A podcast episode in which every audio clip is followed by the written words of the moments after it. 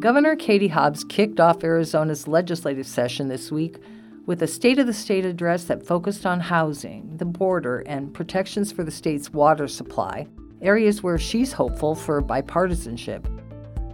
Republican lawmakers mostly listened in silence. One senator, Anthony Kern, turned his back on Hobbs, literally. Despite the turbulence, and at a time when the state is facing a budget shortfall, this year's speech had moments suggesting potential bipartisan cooperation, and Kern's protest was the only one of its kind this year, which was also an improvement. Welcome to The Gaggle, a politics podcast by the Arizona Republic and azcentral.com. I'm Ron Hansen. I cover national politics for the Republic. And I'm Mary Jo Pitzl. I cover state politics and policy. Today, we're breaking down the governor's second State of the State address to see if her strategic roadmap to bipartisanship is achievable and what her goals are for 2024. Joining us on the show today is Democratic political strategist Tony Cani and former Chief of Staff to the Ducey administration, Kirk Adams.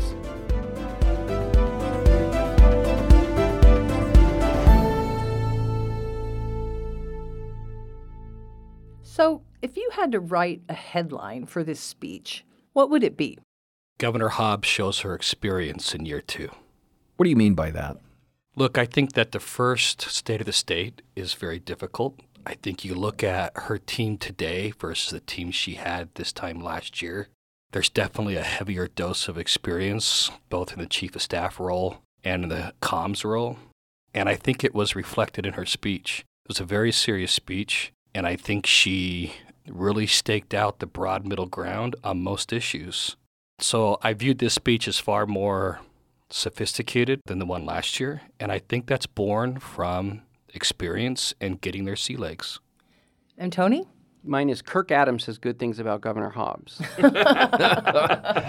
but but seriously, that's along the lines of what I was thinking. I think something along the lines of like Governor Hobbs does what she campaigned on, right? She campaigned on being the sane, reasonable person who is going to be willing at times to work with the other party, but also stick to her values. And I think that's this speech really showed that that's what her administration is focusing on right now. It's like, where can we find areas we can work together? And where are the areas that I need to stake out and say, hey, let's just not waste our time. This is where I'm not going to be willing to work with you. And I think she did a really good job of doing that. And I thought her presentation was good too. I think it was like a compelling speech.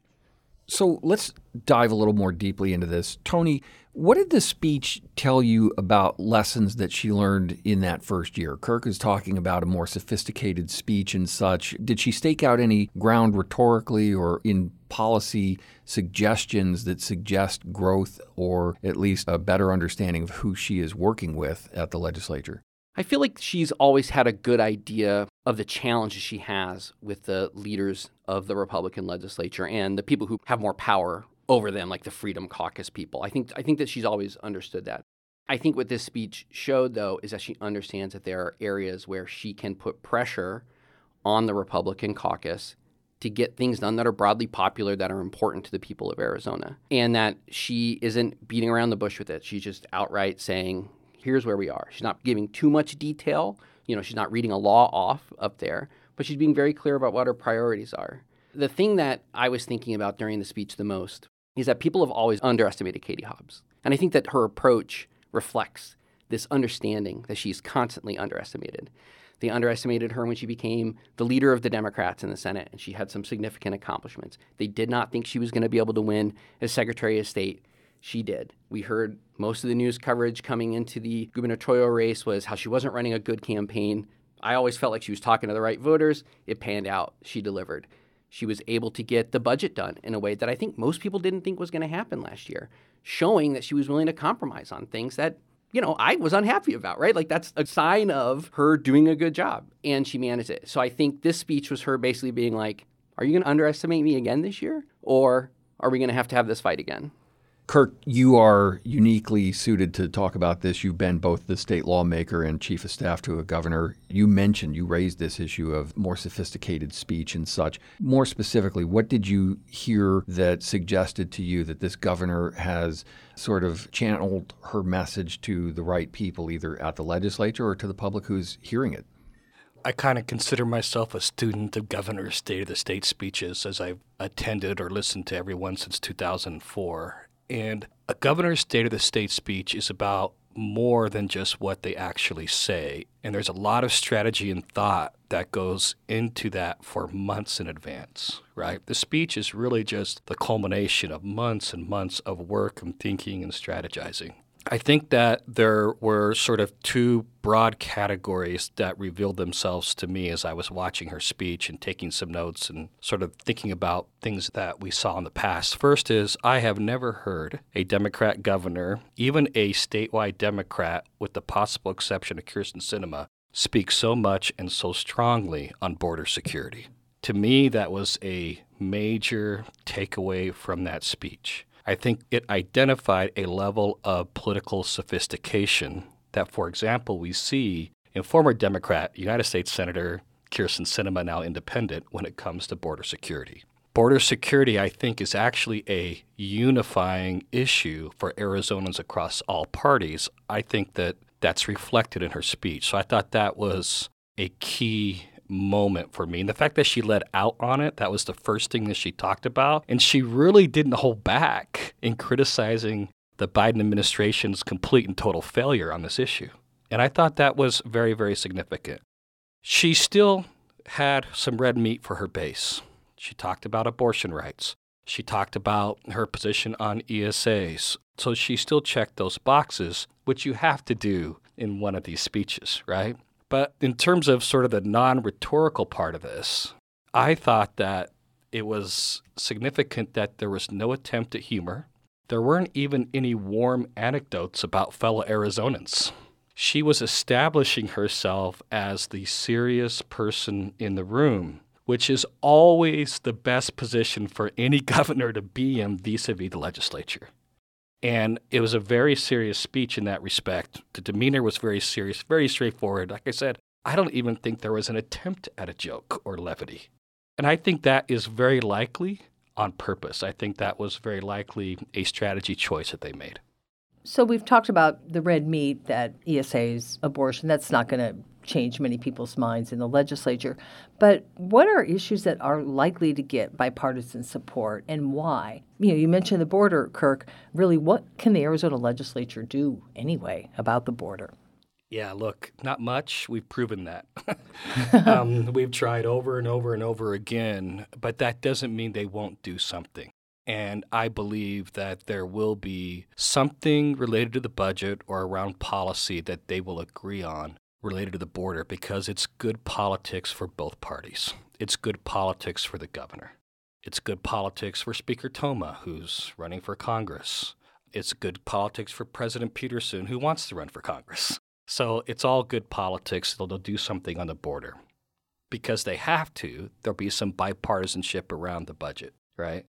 They will eventually, as I always like to say, as the way water finds its own level, so does the budget. They will eventually get 31 and 16 and it will not be a straight party line vote for the budget. So those are the two areas where I think they will find bipartisanship.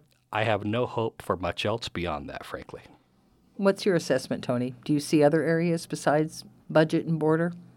I hope that there can be some bipartisan work towards getting Prop 123 renewed. And the governor did talk about the need to renew that funding source, which Kirk, you and the governor fought for when uh, when you were chief of staff you know, and I hope that it provides a reset a little bit on that issue because, you know, as watching from the outside, my understanding of what happened when you got it passed was it started with a broad base of talking to a ton of people, talking to the teachers' unions, talking to Democrats, talking to educators, superintendents, everybody. But the way that it came out last year from the Republicans was it was a press conference with only Republican leaders.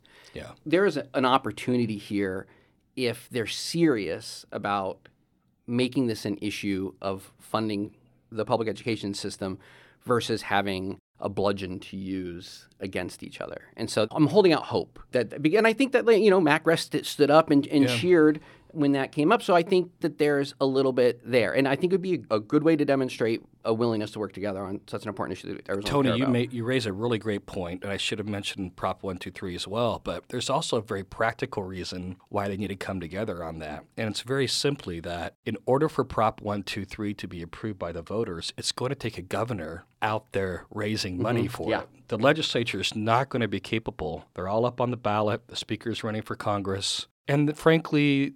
From a legislative position, even a legislative leadership position, you don't have the same stick to raise money as you do when you're governor. Gentlemen, you've both raised Prop 123. Kirk, you had a big hand in making that happen. What exactly was Prop 123 for our listeners? Prop 123 was a rejiggering of the state trust fund that funds our school system and allowing more of that interest rate, more of that earnings to go into the school system. It really resulted in about $3.5 billion into the school system.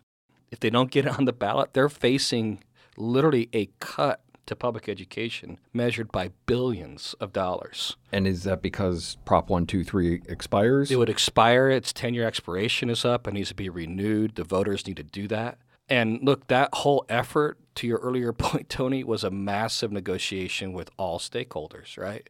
Led by the governor. Now, what's interesting about the renewal Prop 123 is, in a sense, the governor doesn't really have a say because it doesn't land on her desk. So they're going to have to leverage the budget and other bills in order to give her a seat at the table for the renewal of Prop 123. That means that in a negotiation, they're going to have to prioritize the renewal of Prop 123 and figure out where it fits vis a vis her other priorities, which could be a reason why there weren't a lot of governor specific priorities laid out in her State of the State. along the lines of my don't underestimate Katie Hobbs thing, like the news came out this week when people have doubted her political operation that she raised $2.2 million to her campaign funds this year, meaning that's going to be, we're going to know who the donors were, it's going to be Yeah. public. You know, and she announced that she didn't have to because of the way our finance rules And, and Tony, I think we're going to find she's probably raised more than that in other buckets as well. So she has the ability to raise money. She will be absolutely necessary if Prop 123 is to be successful at the ballot yet again.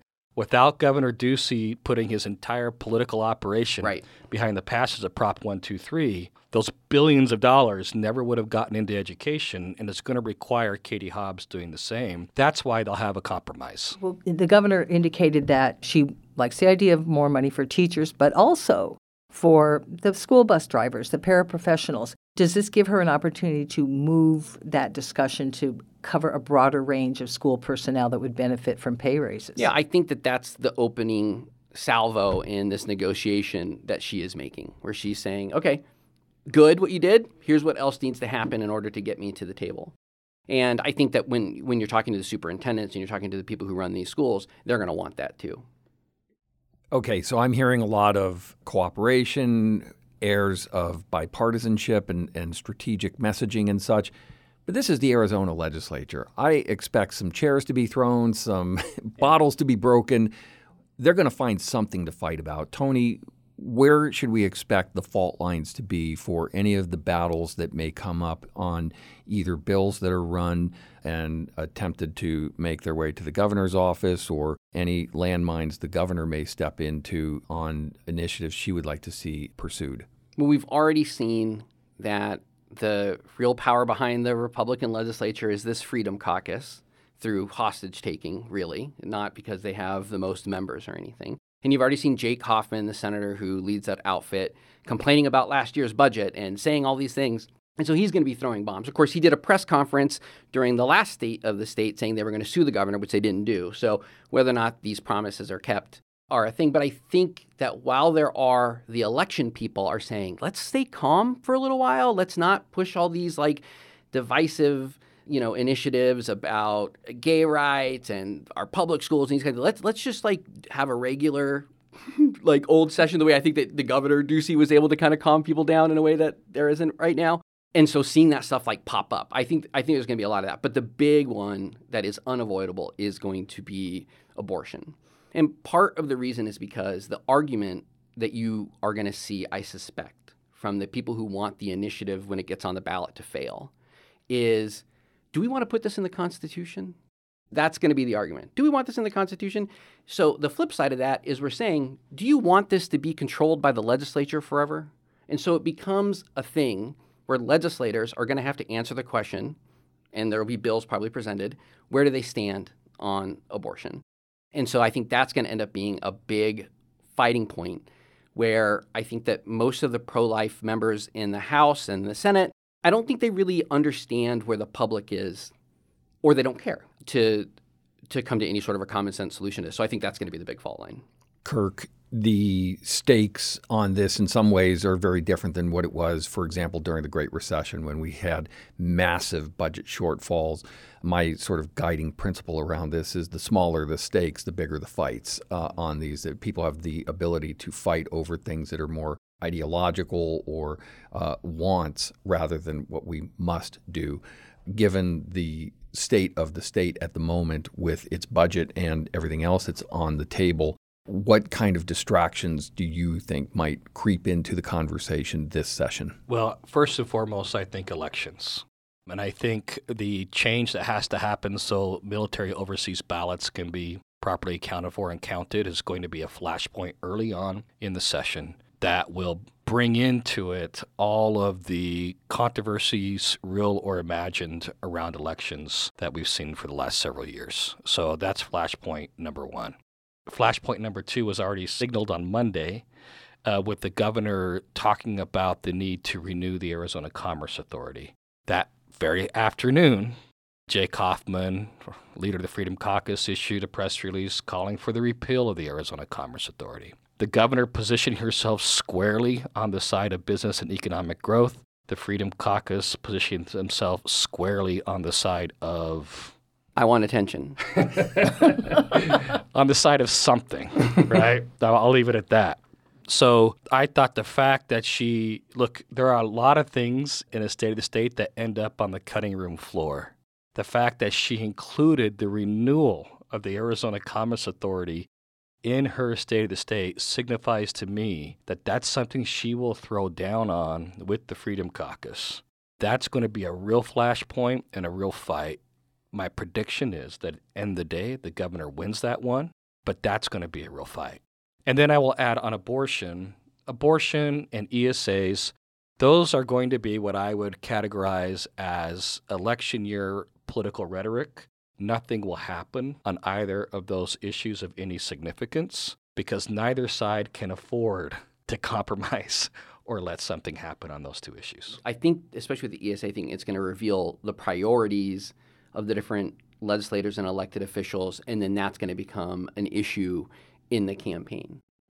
I can't let this go without also bringing up water. The governor had a water policy council, came up with a lot of recommendations, you know, some bipartisan. She also seemed to signal that that pause on home building in the far reaches of the valley needs to come to an end because we need to build homes and there's a workaround on that. But we've been talking about changes to water policy and things that might protect rural water supplies for years, and they can mm-hmm. never get it past Gail Griffin. Is this the year? I hope so. I hope it's the no, year. It's not. I don't think it is.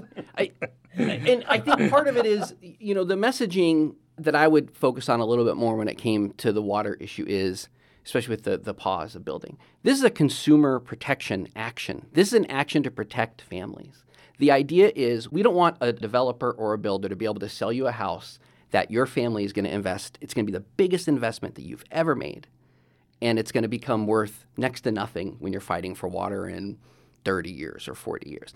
That's what this is about. In the history of Arizona, a lot of people came out west because of land fraud, because there were people uh, when our state was first being founded who had plots of land that they sold to folks who didn't know that there weren't going to be any water or it wasn't developable. Like that's sort of part of our history. And so that is a fight that they need to keep having, where it's like, we need to protect these families out here. And I do think that eventually I don't want to be a pun. The dam is going to break on that, but like there yeah. just has to be a solution on this.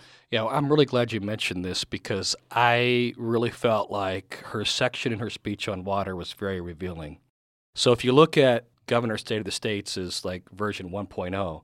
Governor Hobbs 1.0 in January of last year, I thought was overly simplistic on the issue of water, almost to the point of being painful.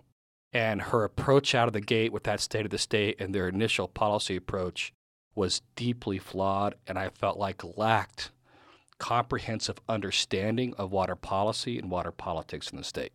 Fast forward to this version of Governor Hobbs 2.0, I thought her comments on water were significantly more nuanced and more mature in the sense that she took on in this speech the traditional role of a governor in Arizona, which is I'm going to convene all the stakeholders and we're going to figure out how to do this, right? That was the approach she took this time. I do think that this move to regulate rural groundwater is destined for failure yet again.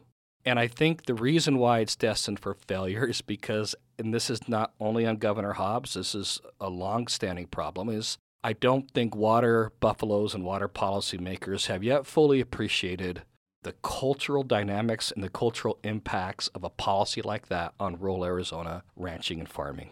It's about far more than just water. It's about a way of life and the threat that the urban core is to their way of life.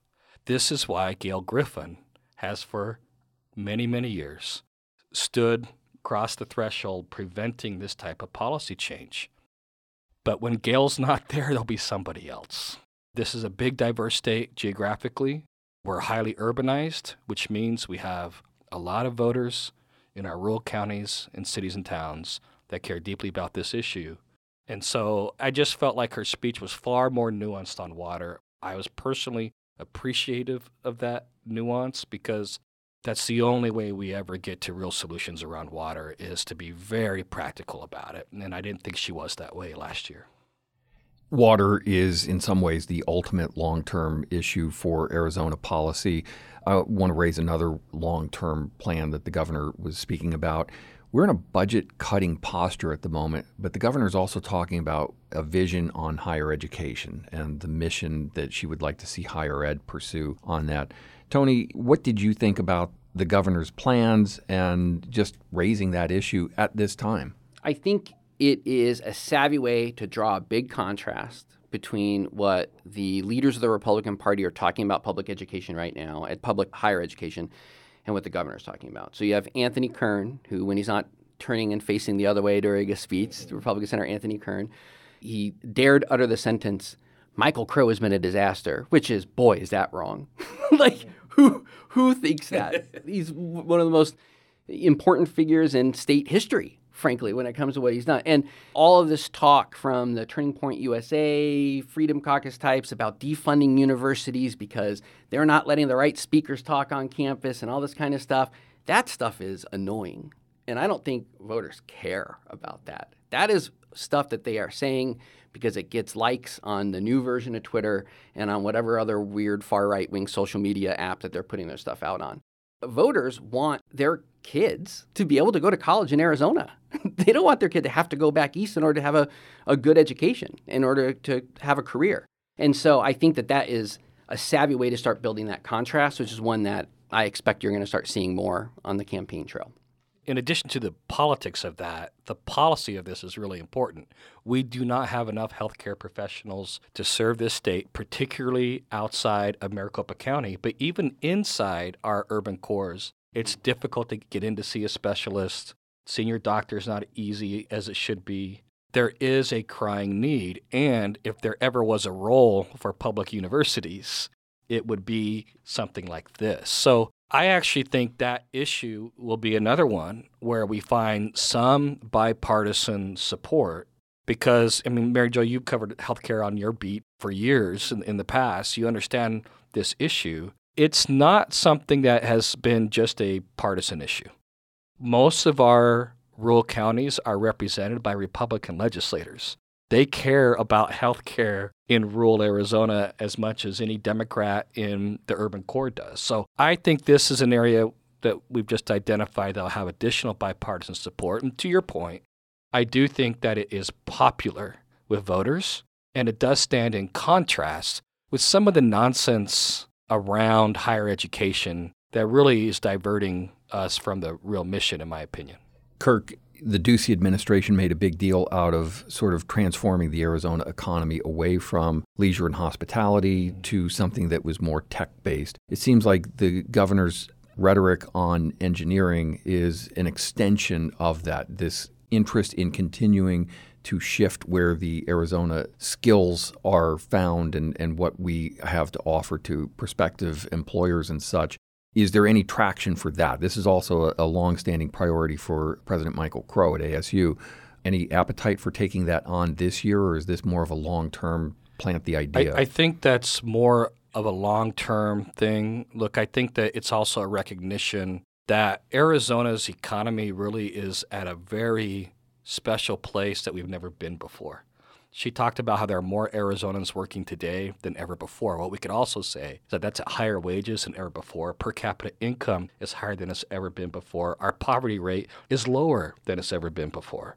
But that's only half the story. The rest of the story is the economy is just beginning. This growth in the advanced manufacturing and semiconductor space is not just of significance in Arizona or in the United States. We're talking internationally significant opportunity here in the state of Arizona. All the more reason why don't fix what's not broken in terms of the ACA and these policies. Now, what the governor is doing is she is adding a spin. She's a Democrat governor, so she's adding her perspective of including more apprenticeships and union based jobs. And you would expect that. And it's consistent with the Biden administration's views on the CHIPS Act and things of that nature. So that all makes a lot of sense, right? There's a lot of common ground to be had there. The big play for the future around tech talent, engineering, it's not just tech talent as we think about like Silicon Valley. It's really hard skill engineers, right? And we're never, in my opinion, with the growth that we could be facing, we're never going to be able to grow enough of that in Arizona. So we have to continue to attract people to our state, bring these companies and these jobs and the talent with it. And if I could say something about that, as working for cities for the years that I did, I know that when these businesses are thinking about moving and investing in Arizona, a primary there's two issues they care about. They care about education. Are my workers going to be able to have kids getting a good education? But the other one that they care about that they might not say explicitly is affordable housing. Mm-hmm. Part of the reason why our economy took off in the way that it did when the governor was pushing it and uh, when Governor Ducey was pushing it is because companies were able to move here because they knew that workers would be able to afford a home. That's at risk. Getting away from an economy that was only based on building homes, I think was a big priority for a lot of people for the past decade. Now we kind of have to build homes in order to get people in. We have to build, we have to find solutions to this very difficult problem of affordable housing, which there is a little bit of bipartisan crossover, but there's also like very powerful figures that don't want yeah. some of these solutions to come together. And so I don't think it's going to happen this year, but it is a thing that has to be, I think that housing should be talked about when it comes to economic development. I wanted to talk a little bit about the tone that was set by the legislative leaders during the State of the State as the governor was waiting to come into the House chamber to deliver her remarks. The Senate president and the House Speaker gave what sounded like preemptive remarks. They talked about their agenda, including a really blunt, very clear message no budge on anything to ESAs, the, the Universal Voucher Program. And then they welcomed her in after laying the groundwork. I've never seen or heard anything like that, and I've been at State of the States for many, many years. What does this signal? What was the signal being sent by the GOP leaders, and We've been talking a lot about the hopes for bipartisanship. What does that do? I think it sends a signal that Tom is running for Congress and he needed to get something out there. But, you know, I was, when, I, when that was happening, I had this flash where I was like, boy, that's today's Republican Party, looking at the two guys that were sitting up there. I thought, you got Ben Toma, who's a guy who historically has been considered a guy that is conservative, but he was open to ideas he's someone that you could go and talk about criminal justice reform. And I was at the ACLU, he was willing to have a conversation about that. Now he's pretending that he's more MAGA, won't say that the election in 2020 and 2022 were fair, right? So you got a normal guy pretending that he is more MAGA.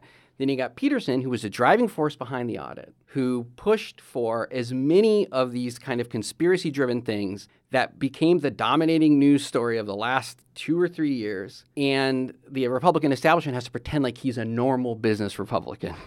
He's still appointing Anthony Kern to a committee on the Senate. He's still appointing Wendy Rogers to appoint, you know, these very radical people he's giving dramatic uh, roles to. And so to me, I was like, wow, what a fight. what a weird position to be in because I think that that is what is driving everything is a fear. This is me talking about Republicans, yeah. a fear that Republicans have to stand up to the more extreme faction of their party because they haven't figured out what I firmly believe that the core of conservative voters, if you take independents and Republicans, do not back the stuff that the Freedom Caucus wants. I, I believe it, right?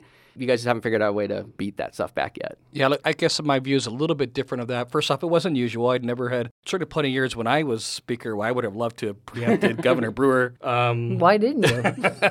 well, there, I think we didn't do it because that was the governor's time, and there's a certain protocol and tradition, right?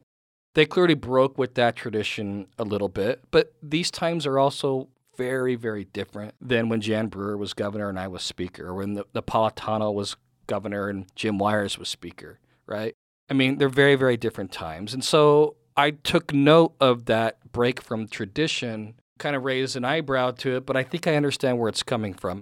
I think that the Republican caucus feels a very strong need to demonstrate that they are the check on Governor Hobbs.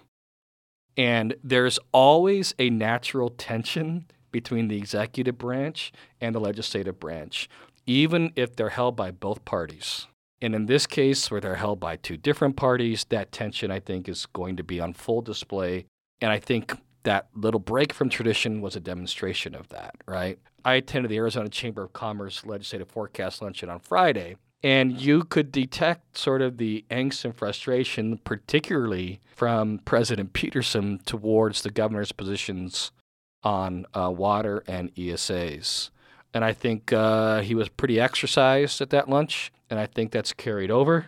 I think you're going to see it's an election year.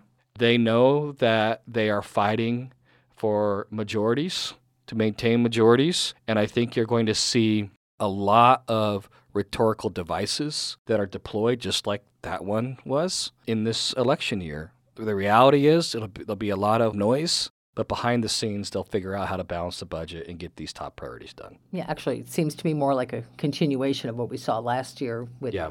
the whole director nominations. I wanted to maybe end on a lighter note, but one of the things that I heard guests at the State of the State talking about was the carpet in the house. They got, Don't get me started. The, we're gonna. The house got new carpeting. It's a white and gray blend that somebody said, you know, looks like something that they'd find in a dentist's office it, it, and it replaced this turquoise colored carpet that I know Ron didn't like, that was meant to evoke the Colorado River as it ran through the Grand Canyon. Former House Speaker Rusty Bowers was there yesterday, and um, he very wryly noted, well, of the carpet, you know, if anyone got sick, nobody would notice. so it looks like people, especially those who used to hang out at the house a lot, care about appearances. What are your thoughts about this new rug? It's funny that you mentioned that because I was reviewing some photos on your website this morning of the state of the state, and I texted a legislator about how terrible the carpet looked. and uh, look, I call myself a houseist. Being a former speaker, I'm a houseist. I love the institution. When I was speaker, we brought back in the portraits of all the old speakers. I love what Speaker Bowers did by bringing in the mural of the Grand Canyon. I think we should respect these institutions for the uniqueness that they are and bringing in carpet that looks like an airport terminal. It just wasn't my favorite choice. Somebody clearly doesn't agree with me that we someone in the house is not a houseist because that carpet is ugly there's a lot of things that politicians should not be involved in, and I think we've learned that interior design is one of them. keep your hands keep your hands off my abortion care. Also, can we maybe hire somebody to just take a look at this before it goes in? But you know, what are you going to do? You can't re- you can't spend money to fix it. I'd say tear it out and put the old stuff back. You're gonna see you down there yeah. with like uh, a razor blade and some yeah. patches of carpet. Be me and Rusty Bowers at the edges, rolling that stuff up. Let us know if that happens. We'll be there. Gentlemen, you cannot say the gaggle did not ask the hard questions. Thank you so much for sharing your time and your insights, both of you. Um, Kirk, if folks want to follow your thoughts and activities on social media, where can they find you these days? I'm at Kirk Adams. Great. Tony? Uh, I'm on Twitter at, at TCANI. Very good. Well, thank you both for your time. We appreciate it.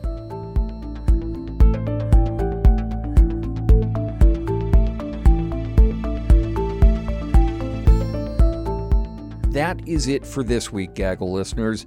Do you have questions about today's episode or topics you'd like us to cover on future episodes? Send us a message at 602 444 0804 or voice memo to the gaggle at arizonarepublic.com. That's all one word, all spelled out. This episode was edited and produced by Amanda Luberto. News direction from Kathy Tulumello. Music comes from Universal Production Music. Never miss an episode of The Gaggle by subscribing to us wherever you listen. If you learned something new today, be sure to share this episode with a friend. You can also leave us a review and rate us five stars. You can follow The Gaggle on social media at AZC Podcasts. And I'm at Ronald J. Hansen, and that's H A N S E N. You can find me at Mary J. Pitzl, that's P I T Z L. The Gaggle is an Arizona Republic and AZ Central production. Thanks for listening, and we'll see you next week.